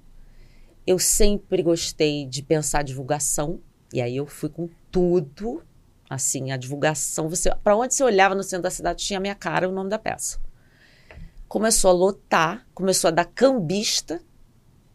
Foi uma loucura. Aí eu fiz todas as caixas do Brasil inteiro, caixa cultural. Que delícia. Nem tinha teatro que nas delícia. caixas, eu... Eles me contrataram para ir fazendo e fazendo, renovaram, renovaram, renovaram. Quando acabou isso, que isso durou aí um ano e pouco, eu fui para o Cândido Mendes. O Paulo estava no fim de semana e eu fazia terça e quarta. E depois, daí o Paulo já estava bombando, ele saiu do fim de semana, eu peguei o fim de semana. Então, e aí depois comecei a fazer turnê, já fiz quatro turnês pelo Brasil. Você ainda quer voltar? Sim, com certeza. Irene e Natália costumam dizer que para atuar e escrever tem que ter a arte de observar. Sim. Você observa muito? Muito. Muito. Você gosta de estar assim no metrô, observando as pessoas? Amo. Não me tira do normal. Tipo, eu pego o metrô, eu vou ao mercado, eu Maravilhoso. Sabe, eu tenho... É um aprendizado sabe? diário, né? É. E eu converso com as pessoas do assunto. Muito bom. Suzana, vamos falar de parceria. Você uhum. tem muitas parceiras na vida, né? Uhum. Mas é óbvio que eu vou falar do nosso amor, que é a Thalita Rebouças. Amor, nem né? sei o que te dizer. Vocês estão fazendo um filme, vocês estão com mil projetos. Sim. Você trabalha bem em parceria? Muito. E qual é a sua afinidade com a Thalita? Porque eu falo isso porque, assim, a Thalita trabalha para um outro tipo de público, está numa migração, está amadurecendo esse público dela, mas vocês têm uma afinidade de alma, de irmã, de cumplicidade, de amiga, né? É, vocês têm, têm uma alma muito parecida em muitas questões, mas isso não quer dizer que você hum. faça uma afinidade profissional artística. Aonde você acha que deu match? Porque parece que quando você fala uma coisa para uma, outra já complementa. Uhum. É muito gostoso trabalhar com as duas. É. E esse match vem da onde? O que, que você acha que faz juntar tanto vocês? Nossa, né, vou me arriscar aqui, eu não sei exatamente o que, mas é rápido. Primeiro que é rápido. Nossa, assim, reunião que eu tenho, de repente, com outras pessoas que demora duas horas, com a Thalita meia. Porque a gente é muito rápida de, de raciocínio, de, de, de produção, de, de produção, né? De complemento, de, tipo, então você escreve essas cenas aqui, eu escrevo essa, depois você me manda, eu mexo nessa, eu mexo nessa. Não tem milindre pra começar. Vocês falam tudo uma pra outra? Tudo. Assim, então, e a gente sente, tipo, a gente estava trabalhando num roteiro e aí a gente estava sentindo assim, cara, não é esse caminho. Não é esse caminho, a gente não tá no caminho certo. Tanto eu quanto ela. A gente tentava... Um... Não, porque a gente não passava de um ponto. Uhum. E o roteiro tá certo quando você consegue ir até o final com as ideias. E aí a gente deixou dormindo um mês e meio. Aí... Então, releu. Não, aí um dia, eu em casa, veio um negócio, uma ideia, um não sei o que. Eu falei, Thalita, eu vou abrir um novo, um novo arquivo. Eu vou botar aqui o que tá na minha cabeça, vou te mandar, você diz se eu tô louca ou não. Aí eu falei, melhor, você não vai nem receber, você vai vir aqui que eu vou fazer o pitch pra você, da ideia. Entendeu? É total. Assim. Aí, quem não sabe, pitch é, é um encontro onde você defende a sua defende ideia. Defende a sua resumindo, ideia. Resumindo, bem popularmente falando. E aí eu tinha botado todos os meus post-its na parede, aí eu comecei a contar a história. Porque veio a história do início ao fim. Que legal. E veio em estrutura. E aí a Thalita vai também... Aí ela comprou a ideia, porque ela falou... É essa a ideia, é esse o caminho certo. E aí ela vem e... Plau, plau, isso aqui vai pra aqui, papapá, e eu papapá. Então a gente não se interrompe. Muito bom. E a gente soma demais. A Thalita é muito. Assim, o diálogo da Thalita não tem igual. Sim. Tá? Não tem igual no mundo. Desculpe, não tem. E aí é muito isso. Ela é uma autora que tem um diálogo muito bom, coisa que você não tem paciência, uma acaba complementando a outra, né? E eu sou a pessoa que levanta o roteiro na parede, porque eu preciso ver a estrutura. É muito assim, legal tal. Ver essa junção é. de vocês. E aí eu, eu conto, tipo, não, aqui tem sete... Não, estamos com cena a mais aqui, temos que cortar uma aqui, porque senão vai ficar um... Aí você traz a técnica, né? Trago, trago a técnica. Aí e a gente tá Você voando. Se considera uma showrunner? Sim, sim. Eu acho que agora... Uma showrunner, começando um trabalho de showrunner internacional. E é um caminho que você quer seguir? Olha, Marquinha, é muita responsabilidade, é, tá? Muito... Não sei se eu quero... Porque a showrunner tanto. é acima do diretor, né? É. Ela é responsável é. final por, por uma tudo. obra, né? É uma super responsabilidade. Eu não sei se eu quero essa responsabilidade sozinha, uhum. né? Eu acho que essa responsabilidade compartilhada com as duas pessoas, com uma... Agora, ouvindo você falar da Thalita, é muito importante tudo isso, porque o nosso trabalho não é um trabalho tudo de certeza absoluta, né, Suzana? Uhum. A gente precisa muito não só ter arte a observar, também como a de escutar e também de se questionar, né? Não podemos ter a pretensão é. e arrogância de que nós estamos não. na... Tem que ter troca. Tipo, Tem que ter troca. Porque o, o roteiro é o seguinte, se você não dialogar, que roteiro é esse? É, ele não funciona. Sabe, não sou eu a grande escritora Sim. de nada. Testar, entendeu? ouvir, né? Ouvir, pesquisar, aí dá para um outro roteirista. Ler, tipo, né? Esse, esse roteiro da, da, do câncer, eu comecei com a Marta, depois de um tempo a gente que chamou é o Pedro, que é uma gênia, depois a gente chamou o Pedro... Você Pedro, tá falando da Marta Mendonça, Marta né? Mendonça. Pedro é professor de estrutura de roteiro, a gente, ó, Pedro, mexe, depois volta pra gente, aí a gente conversa, aí, se você tem milindre, você não trabalha assim. Com certeza. Sabe, você vai ficar pegadinho a sua ideiazinha e aí você vai ficar lá com a sua ideiazinha. E aí tem que literalmente botar o ego de lado. Ah, né? Completamente. Tem que botar. Mas não tem, tem espaço para ego. Não tem mais espaço para isso. Não, antigamente, eu acho que tinha um endeusamento muito grande com os autores. Sim. Eu não peguei pode, essa fase. Né, não pode mexer no texto, não pode alterar aqui, o autor. Eu acho que hoje é outro diálogo.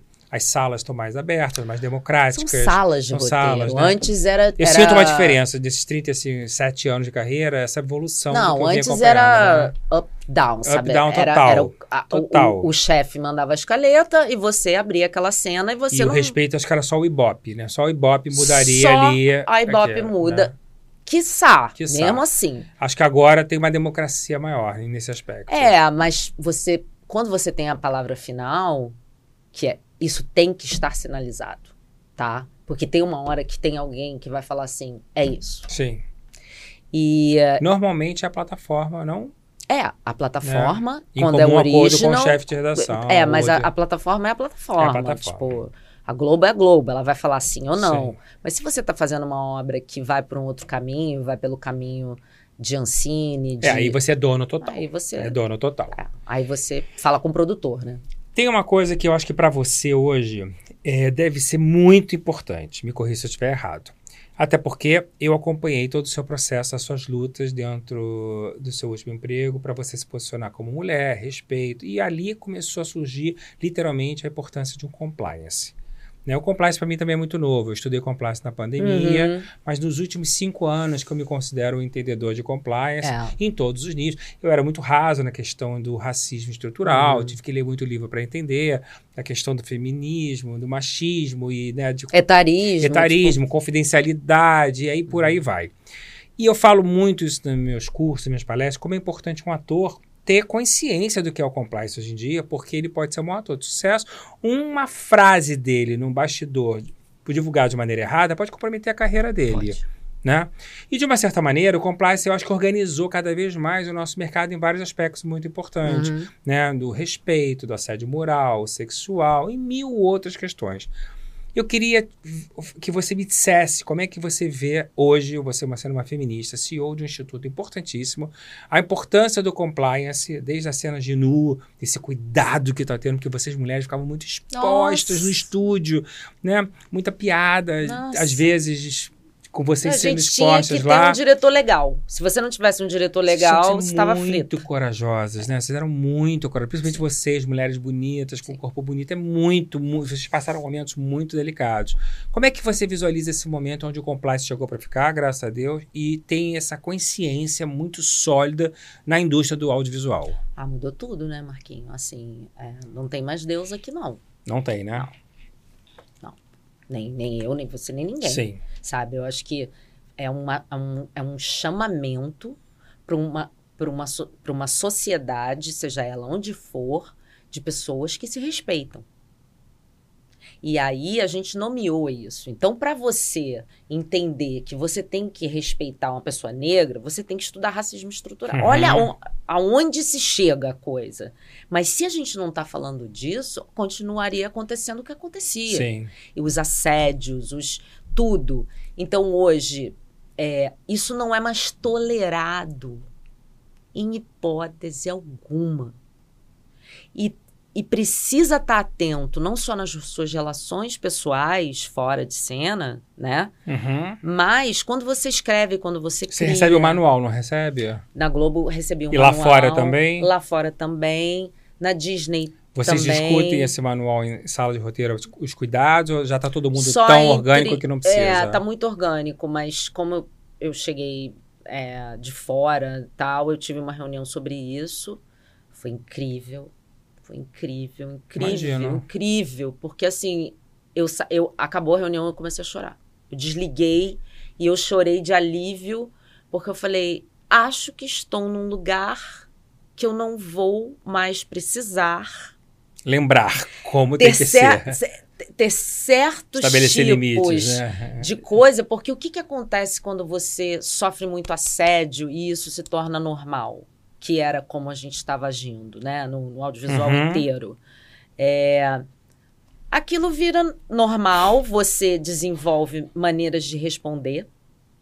Então, você vira a espertinha, a engraçadinha, se defende, a meio pode, grossa, né? a não sei o quê. Só que tudo isso está gastando a sua inteligência emocional, você está gastando claro. a sua saúde mental. Quando você chega num lugar que você tem uma reunião que te coloca num lugar e fala, as regras aqui... de respeito são essas, e quando não acontece, acontece isso, isso e isso, se desliga e fala, era só isso que eu queria. Maravilhoso, maravilhoso. É um caminho sem volta e necessário. Sem volta. Graças a Deus. Sem né? volta.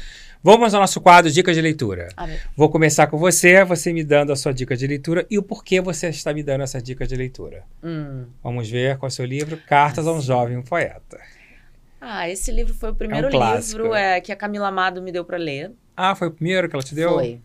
É, e ela falava assim, bom, dependendo de como for a sua leitura desse livro, você, você vai ser realmente uma artista ou não. Porque foi com esse livro que eu entendi que se eu não fosse artista, eu não ia respirar. Eu, não ia, eu não ia viver. Que lenda. E é sobre isso o livro, é sobre... quem você é, o que, que você está fazendo aqui, né? Muito legal. Vamos à minha dica de leitura e vamos ver se você conhece esse livro. Talvez você não conheça, vamos ver. Ah, essa moça! Eu tive a honra de apresentar a Ana ali também, é. a Suzana, que foi a organizadora do livro. Aí eu queria que você trouxe a versão americana, Poxa. quero que você mostre e que você fale a experiência de lançar um livro nos Estados Unidos com prefácio de Sharon Stone.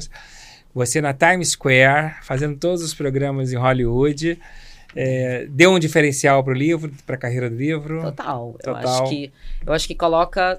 O livro é um instituto, né? Eu acho que colocou um instituto no mundo. É, colocou um instituto na pauta, um instituto brasileiro que chega fora do país e Sim. fala assim, olha só, deixa eu explicar uma coisa aqui para vocês. A gente é samba, sim. A gente é biquíni, mas... A gente é também, tá?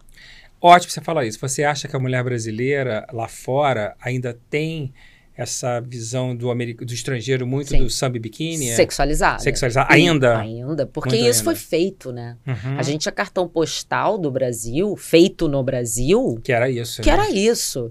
Então, assim, é, essa, esse foi basicamente o meu recado de uma forma em livro, mas que eu... Falei essa frase em praticamente todas as entrevistas que eu dei. E isso foi muito bem recebido. Porque o Brasil tem uma simpatia do mundo. Sim. E a mulher brasileira mais ainda. Sim. Então, quando você fala, olha, a gente é essa alegria toda, mas a gente é muito inteligente, a gente está se empoderando, a gente pode chegar aqui e mudar um estado de coisas, a gente é para ser global. Aí a pessoa para e olha e fala, uau! Não tinha pensado nisso. A gente tem grandes cientistas, grandes engenheiras, grandes artistas, tudo, né, Suzana? A gente tem tudo. tudo. E quanto mais eu viajo, mais eu gosto do Brasil. É. O problema do Brasil, fora o que a gente diz, corrupção total de, de nível social, a violência é. nos come num nível que... Que é a desigualdade social. Desigualdade social e que desanima a gente no Brasil é. a sair na rua, caminhar. Mas é. o Brasil tem tudo. Nós tudo. somos muito corajosos. E assim, a gente precisa se exportar com o melhor que a gente tem. Então, o melhor que... assim eu sou uma artista, eu estou lá trabalhando como artista, mas hoje, Marquinhos, eu quero levar... O que, que é o melhor que eu tenho? São as mulheres do Instituto. Maravilhoso. O que, que você acha que fez a Sharon Stone aceitar o convite? O, o livro, porque um, ela pediu o livro nela, então a gente mandou para ela, o meu manager mandou para a manager dela, tudo entre managers. Manager dela né? nos Estados Unidos, tá? Aqui no Brasil sou eu. É, pois olha é. Olha lá, gente, hein? Olha lá. Porque assim, lá nos Estados Unidos, o Marquinho, tudo que o Marquinho faz são duas pessoas. Obrigado. Isso é uma loucura, né, Marquinhos? É, uma loucura. Bom, enfim, o manager... Muita gente não entende a diferença entre o manager e o, e o agent. agent. Agora eu já sei. Mas o manager é, foi pra, pra manager dela, não sei o quê, e ela... Se quiser explicar, inclusive, a diferença aqui, pode explicar. Tá, vou explicar. E aí o, a manager dela falou, sim, ela quer, mas quer ler. Leu, me dá uma semana, uma semana depois ela deu a resposta, vou escrever o prefácio. É consistente. É um trabalho consistente. Ela foi pesquisar, ela foi ler, ela deu o Google, ela foi procurar. Porque o que ela escreve aqui no prefácio, a Sharon Stone, é de quem leu. E é belíssimo. Não escreveu por escrever. Não. Né? E o prefácio conversa com o livro, né? E ela jamais ia escrever jamais por escrever, ia se expor a isso. botar o nome dela aqui, entendeu? E ela ainda teve uma coisa tão sensacional... Que ela... Eu tô tão orgulhoso desse livro. É. Olha, gente, que chique, minha amiga. Muito legal, olha Sharon isso. Stone. Prefácio de Sharon Stone. É. E eu escrevi, escolhi essa foto justamente por ser uma foto de uma mulher que está sensualizada, mas que tá na capa de um livro. Tá linda. Sabe, tá assim, chique, tá, tá chique, tá bonito. E aí ela, ela escreveu o prefácio e eu me emocionei muito quando eu recebi, eu sempre me emociono lendo. É, e ela ainda pediu, né, na hora de, de, de acertar lá as coisas, o que que, o que, que ela... o que, que ela queria, se ela, se ela queria botar o nome dela aqui, aqui, sabe? Tipo essa, ela falou, eu quero meu nome cinquenta por cento menor que o da Suzana. Legal. Sabe? Assim, ela sabe o tamanho Sabia dela. Sabia o lugar dela no livro, né? E aí eu tive uma experiência com ela que é de uma sobe e puxa a outra real, né? Porque ela podia ter dito não. Claro. Claro, até porque não tinha nenhuma relação pessoal nenhuma, com você. Não tem nenhuma. E nem conhecia o teu trabalho ainda. Ela foi pesquisar. Foi pesquisar. É maravilhoso. Lê o livro. Eu adorei o cuidado da tua editora em fazer um livro de capa dura. É. É, dá uma é. categoria para o tá. livro muito grande. Tá. E qual é a diferença entre o manager e o agent? Ah, sim. O manager é a, as reuniões que a gente tem é de, de direcionamento, de carreira, né? O manager pensa o todo. E ele faz um trabalho que é de organização, uhum. diária. Então... É, porque lá a gente recebe por semana, então tem que ter alguém vistoriando isso. É, se você vai fazer uma viagem, todos os detalhes. Se você se tem alguma marca querendo te presentear, é com o manager, sabe? O manager, ele vê o artista por inteiro, longo prazo. E aí você vai estabelecendo parâmetros. Então, quando eu falo é a nossa reunião, sim. Aí o agent é a gente no telefone. Que loucura. Que é assim, ofereceram tanto, eu quero fechar por tanto, percentual não sei... Aí o agent vem com a praticidade... Gente, eu literalmente faço as duas coisas. É, exato. Brasil. Então, por isso que eu tô te dando um exemplo com você, entendeu? Então, é isso, muito assim. Bom. Agora, tem que ter os dois. Tem que ter os dois. Tem. É porque a cultura de lá é assim, é, né? É, é uma cultura é, que é assim. É. Maravilha. Vamos continuar nossa conversa, vamos. Que tá deliciosa. Você pensa em dirigir, Suzana? Eu já dirigi, né, Marquinho? Assim, dirigi peça, dirigi... Mas de, no mundo do audiovisual, você pensa? Não. Não? Eu não tenho... Esse talento. Na, eu acho até que talento, se eu, se eu exercitar, sai. Mas eu não sou tão boa para dirigir, não. É, até porque você tem tantas funções já, não, né? Não dá, não dá. Ai, dirigir, não. Muito discutiu aqui a retomada do cinema nacional. Uhum. Né? Porque depois da pandemia, complicou para o cinema no Brasil o nível de bilheteria. Uhum. Os filmes não estavam conseguindo emplacar uma bilheteria uhum. significativa. O Mussum estava com duzentos e cinquenta mil. E agora, no final do ano para cá, tivemos dois cases que animaram o mercado. Uhum. Mamonas, que estava com seiscentos mil. Né? E Ingrid e Tatá, que passaram de um milhão. Ai, que bom. Né? São números que, obviamente, para o passado... ainda muito distante do que a gente viu. Porém, é a retomada, uhum. literalmente. E eu queria saber de você, que vem aí com uma sequência de filmes muito importante, em todos os níveis, se você vê essa retomada de uma maneira, um caminho sem volta. Você acredita que a gente volte a fazer bilheterias como a gente fazia? Sim. Você acredita nisso? Com certeza. Até porque a gente está entregando mais qualidade. No cinema? É, no cinema.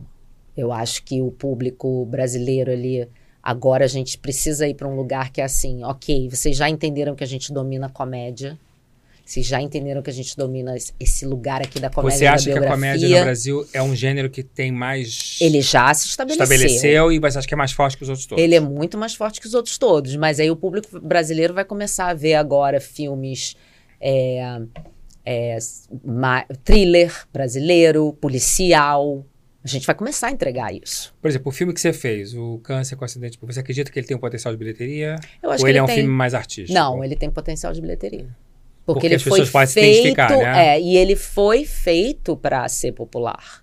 Ele foi feito para alcançar. Ótimo. Porque quando... Você fi... escreveu com essa pensando Sim, nisso também. Sim, e a, a Clélia, a Rosane também. A gente, a gente, nós somos artistas que falam para muita gente. Sim. Entendeu? Sim. É diferente... de um pensamento do Casagrande. O Casagrande não era um filme... Era um filme extremamente artístico, de festival. Era um filme de festival, de festival de Roterdã ainda. E que acabou fazendo um barulho enorme. Fez um barulho enorme pela qualidade do filme. Pela qualidade, né? Mas assim, não, não foi desenhado para isso. Então, quando o filme é desenhado para isso e ele também vem com qualidade, e a gente está apresentando uma qualidade cada vez maior nos gêneros, uhum. porque o Câncer com Ascendente em, em Virgem, que agora mudou. Ah, é Virgem agora? É Virgem agora. Era Peixes, né? Era, era Peixes, mas Rosane quis Virgem. Ela me explicou, mas eu até esqueci. É, e aí, esse... O que, que eu estava falando? do sucesso do público. Ah, sim. E aí o público começa a entender que a gente domina dramédia, policial, que a gente tem como fazer um, um bom filme de, de tensão, um filme de perseguição. A gente tá começando a E se Deus quiser, eu e Afa, junto com a Cláudia Raia, vamos voltar aos musicais. E musicais, no que cinema. São filmes... Vem aí, Glória, Glória. É isso. Quiser. Então eu acho que a gente está começando também... Por exemplo, um projeto desse é um projeto arriscado, que só artistas que sabem o que estão fazendo é, vão fazer. Só gente com muita base. Só gente com muita base. Roteiro só, de Marcelo Sabac. Só, só essas pessoas. Só essas pessoas. Hoje no Brasil é. podiam fazer. Então, assim... O público também, eu acho que tem uma coisa na retomada que é a gente querer dar pro público diversão, entretenimento de qualidade, sabe?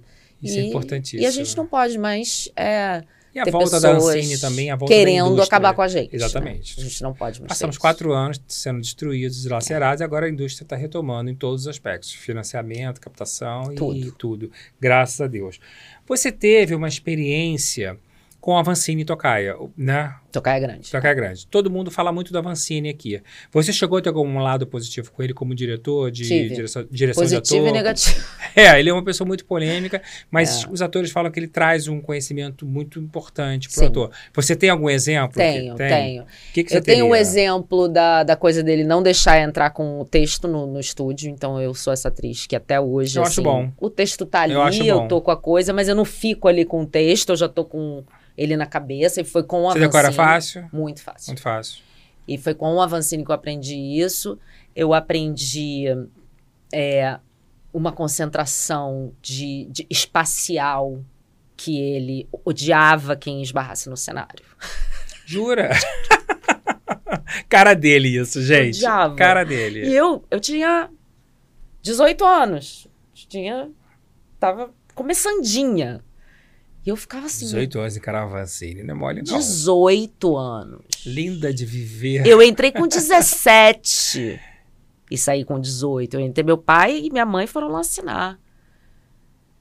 Olha, eu te, o, o, o Avancini é mixed feelings pra mim. Porque Caramba, assim... eu não sabia dessa parte. Ele foi me deixando num estado de tensão que eu fui começando a ficar com urticária. Meu cabelo começou a cair e tal. Porque ele... Gente, todo mundo que trabalhou com ele sabe, Sim. entendeu? Como ele era. Então, e ele, me, ele gostava ele de mexer no psicológico do ator. Ele gostava de ver que eu tava toda destrambelhada, e, mas eu era uma menina. Então, assim, também durante muito tempo eu não queria nem falar desse nome, sabe assim? Depois ele me chamou pra trabalhar de novo e eu falei, mas, mas ele não gosta de mim? Aí o Pilar, o assistente dele, falou, ele te adora! Eu falei, não, não é possível. Então, assim, aprendi com a Avancini... Eu acho que um método de respeito do estúdio, sabe assim? Ele tinha isso, isso foi muito legal. Legal.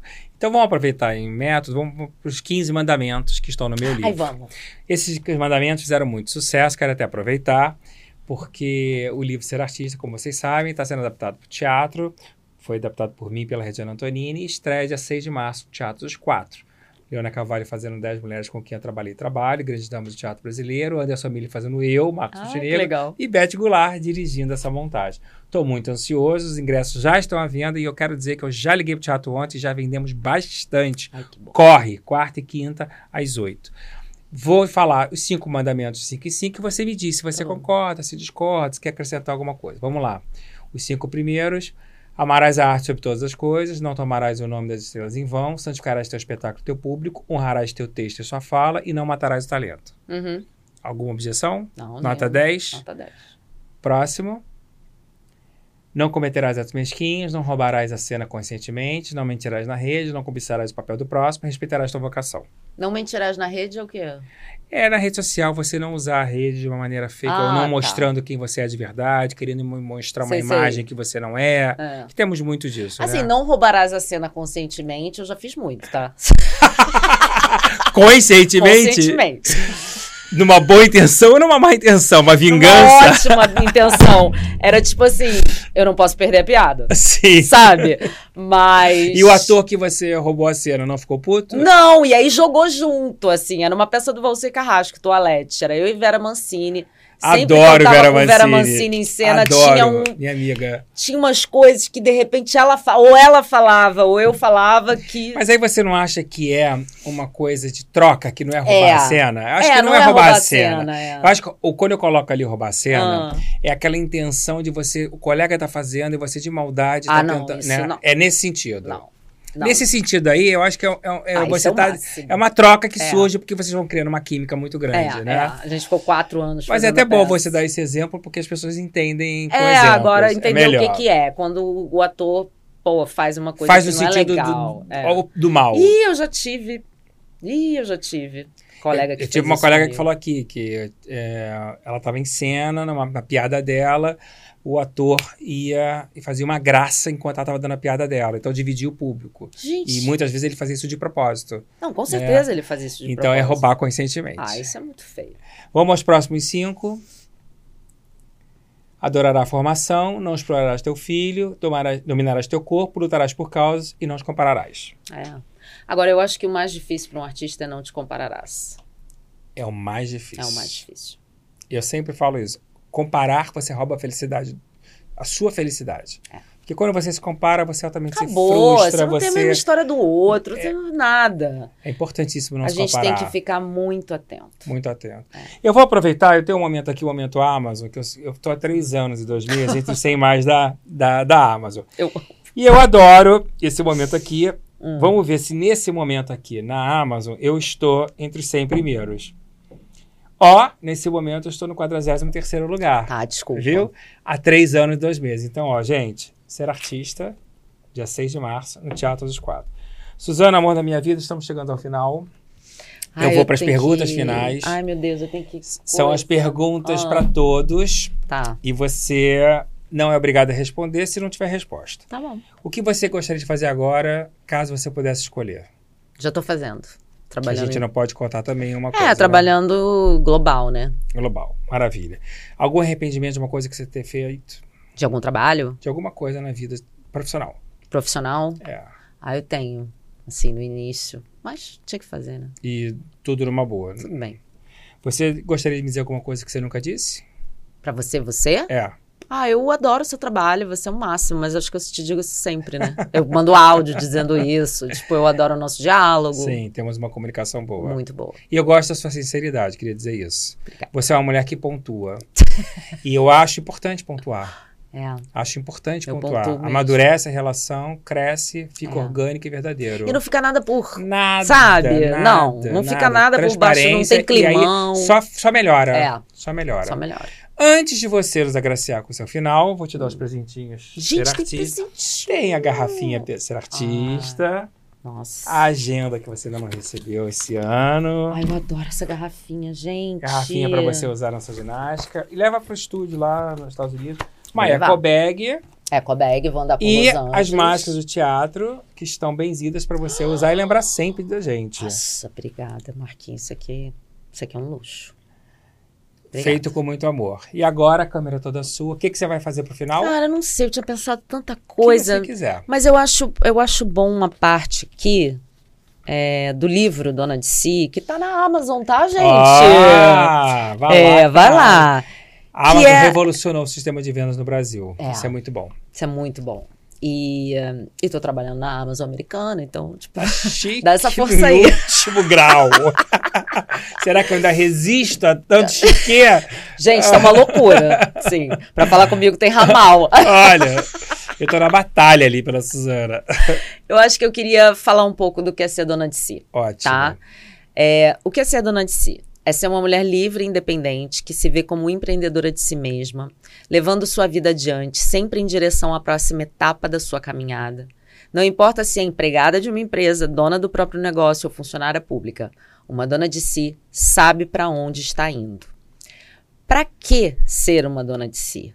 Para formarmos um mercado de trabalho e de negócios de mulheres mais livres, independentes e protagonistas, que encaram sem medo as limitações impostas pelo mercado masculino, contornando as dificuldades com o objetivo de construir um novo mercado a partir da diversidade de liderança. Compliance. Muito bom. Tudo que a gente estava falando. Como ser uma dona de si? reconstruindo o cenário para mulheres dentro do mundo dos negócios em vez de adaptar-nos ao cenário de trabalho já criado, tornando-nos protagonistas de nossas vidas por meio de autoconhecimento, desenvolvimento pessoal, senso de comunidade, independência financeira e emocional, intraempreendedorismo, incentivando suas funcionárias a cuidar de seu negócio como se fosse delas e sem competição feminina. Isso é ser uma dona de si. Maravilha. Suzana Pires, excelente entrevista. Obrigada. Eu não esperaria outra coisa de você. Culta, inteligente, simpática, firme, preparada, amiga, profissional. É, eu tenho muito orgulho da sua trajetória, independente de trabalhar junto, como seu amigo, como seu admirador. Acho que você está rompendo literalmente fronteiras, né, revolucionando o mercado, posicionando a mulher de uma maneira pioneira em vários pontos e uma mulher que se preocupa por causas. Eu sempre bato aqui nessa tecla que o artista precisa estar envolvido de alguma maneira no processo da cidadania. É. Tem que devolver para o público através ou de ajudando O N Gs, associações, se preocupando com o outro. Não basta é. só interpretar.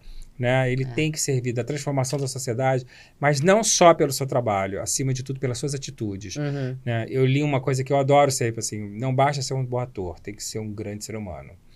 Né? É. É uma luta, porque às vezes a vaidade e o ego destroem esse ator e você deixa de ser um ser humano e você destrói a sua carreira.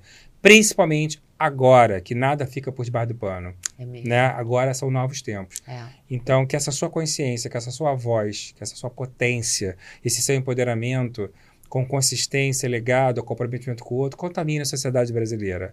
Né? De uma certa maneira que também você leve do melhor do Brasil lá para fora. Sim, é esse meu... Que eu meu... acho que é muito importante. Não esqueça, gente. Nunca, imagina. Traga sempre tá o melhor doido. de lá para cá. Temos e... muito trabalho esse muito ano no trabalho, Brasil também, São Marcos. Muito trabalho, mas fortaleça essa, essa ponte aérea. É. Que eu acho que é. É uma, você está na linha de frente e você precisa ser uma, um dos pilares é. de tudo isso. E eu não estou sozinha. Se eu estou abrindo essa porta é para virem muitas Outros mulheres comigo. Entendeu? Maravilhoso. Obrigada. Muito obrigado. E para você que está conosco, sempre às quartas-feiras aqui, às oito horas, no canal Ser Artista Podcast. Semana que vem, o rei ou uma rainha das artes cênicas. Fica conosco. Um beijo, boa noite.